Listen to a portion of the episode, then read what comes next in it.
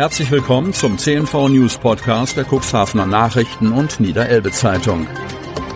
In einer täglichen Zusammenfassung erhalten Sie von Montag bis Samstag die wichtigsten Nachrichten in einem kompakten Format von sechs bis acht Minuten Länge. Am Mikrofon Dieter Büge. Dienstag, 15. August 2023. Geburtshaus in Cuxhaven nimmt Form an. Noch müssen die Hebammen Stefanie Keller und Dorothea Kruft über ein längeres Holzbrett balancieren, um ihre künftige Wirkungsstätte zu erreichen. Im ehemaligen Stadtarchiv an der Altenwalder Chaussee wird derzeit unter Hochdruck gearbeitet. Hinter der historischen Fassade des komplett eingerüsteten Gebäudes sind seit Monaten Arbeiter am Werk, damit in diesem Jahr dort neben dem Wichernstift auch Cuxhavens erstes Geburtshaus einziehen kann.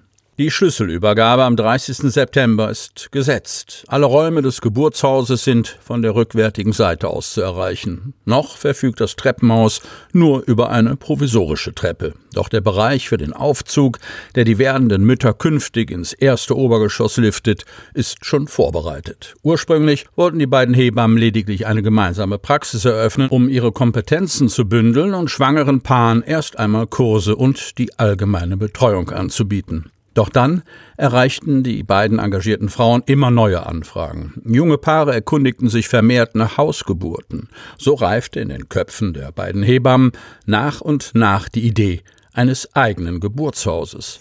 Auch wenn in diesen Tagen alles noch nach Baustelle aussieht und sich die Bauarbeiter ihr ganz eigenes Musikprogramm zusammenstellen, um motiviert zu bleiben, ist das Licht am Ende des Tunnels klar zu erkennen. Die gute Atmosphäre ist schon jetzt zu spüren. Viele der neuen Räume verfügen über bodentiefe Fenster. Einige von ihnen haben stattliche Rundbögen. Der etwa 70 Quadratmeter große Kursraum hat gleich vier davon. Hier wollen wir die Decke mit schicken Kronleuchtern ausstatten, schwärmt Stefanie Keller im Gespräch mit unserem Medienhaus. Das Farbkonzept für die zwei Entbindungszimmer, den Willkommensbereich und auch für die Sanitärräume und das Areal, wo die Geburtswanne ihren Platz haben wird, steht ebenfalls. Auch in Sachen Möblierung haben die beiden Frauen aus dem Hessischen viel Energie gesteckt. Anfang Oktober sollen die Räume eingerichtet werden. Nur ein paar Schritte vom zentralen Seminarraum entfernt wird zudem eine Osteopathin in Kürze ihre Praxis eröffnen. Susanne Chimera wird im Geburtshaus beispielsweise Schwangeren- und Babymassagen anbieten. Auch ihre Praxis verfügt über bodentiefe Fenster, die den Blick direkt ins Grüne ermöglichen. Denn Cuxhavens erstes Geburtshaus ist trotz der zentralen Lage eingebettet in einem Areal mit altem Baumbestand. Das hat Charme und wer das Grundstück betritt, der fühlt sich binnen weniger Augenblicke an einem anderen Ort. Der Verkehr von der Straße ist hinter den meterhohen Bäumen nur minimal wahrnehmbar. Burgleute erobern das Rathaus in Otterndorf. Bunte Wochen im historischen Rathaus. Erst vor wenigen Tagen haben die farbenfrohen Ausrufer den Otterndorfer Ratssaal geentert. Am Montag ging es ebenso schillernd weiter. Bürgermeister Klaus Johansen empfing festlich närrisch gekleidete Akteure des Burgvereins Penzlin. Was macht der Penzliner Hofner in Otterndorf? Hat er es auf den Silberschatz der Medemstädte abgesehen? Will er den Stadtrat in seine Gewalt bringen? Die Antwort ist viel einfacher. Er macht Urlaub. Hofner Gunnar und Gräfin Katharina, mit bürgerlichem Namen heißen sie Gunnar und Nicole Mühle, verbringen mit den Kindern Madeleine und Johanna ihre Ferien auf dem Otterndorfer Campingplatz und werben in der Partnerstadt für das Burgfest in Penzlin, das vom 18. bis zum 20. August vor der pittoresken Kulisse der mittelalterlichen Burganlage über die Bühne geht. Am Montag wurde die höfisch-närrische Familie von Bürgermeister Klaus Johansen und Vertretern aus Politik und Verwaltung im historischen Rathaus empfangen. Wir sind mit den höfischen Sitten nicht mehr so vertraut, musste Johansen eingestehen. Nachdem das askanische Haus von Sachsen-Lauenburg 1689 ohne männliche Erben erloschen sei, herrsche in Otterndorf eine bürgerliche Regierung. Dennoch ließen sich die Gastgeber schnell vom höfischen Charme der Penzliner verzaubern. Das Burgfest in Penzlin, das immer am vorletzten Wochenende im August stattfindet, lockt jedes Jahr mehrere tausend Besucher an.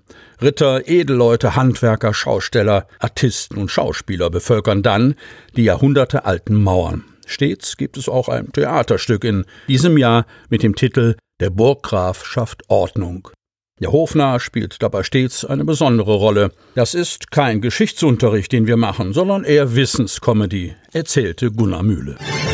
Das hätte Klaus Vögel beim Dobrock-Turnier gefallen. Wingst. Da wäre Opa das Herz aufgegangen, wenn er das hätte sehen können, sagt Axel Vögel, Enkel des vor wenigen Tagen verstorbenen Mr. Dobrock Klaus Vögel. Mit stolzem Blick auf das Dressurviereck fügt er noch hinzu, das ist genau das, was er schon immer gern von uns gesehen hätte, nämlich, dass jemand als Teilnehmer auf dem Dobrock dabei ist. Die gesamte Familie Vögel war zwar immer beim Turnier eingebunden, aber nicht als aktive Reiter. Sie packten an, waren als Helfer ständig im Einsatz. So hat Axel Vögel auch viele Jahre lieber auf dem Trecker als auf dem Pferd gesessen, um die Turnierplätze mit in Schuss zu halten.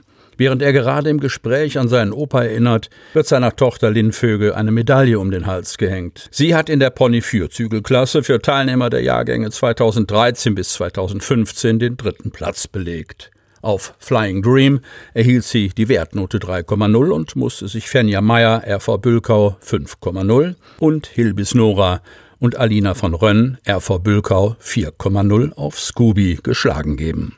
Rang 4 ging an Henrike Scharmacher auf Kleiner Donner und Tamina Schade, RVF Börde Lamstedt auf Setschmo. Sie hörten den Podcast der CNV Medien. Redaktionsleitung Ulrich Rode. Produktion Win Marketing. Agentur für Text, Ton und Kommunikationstraining.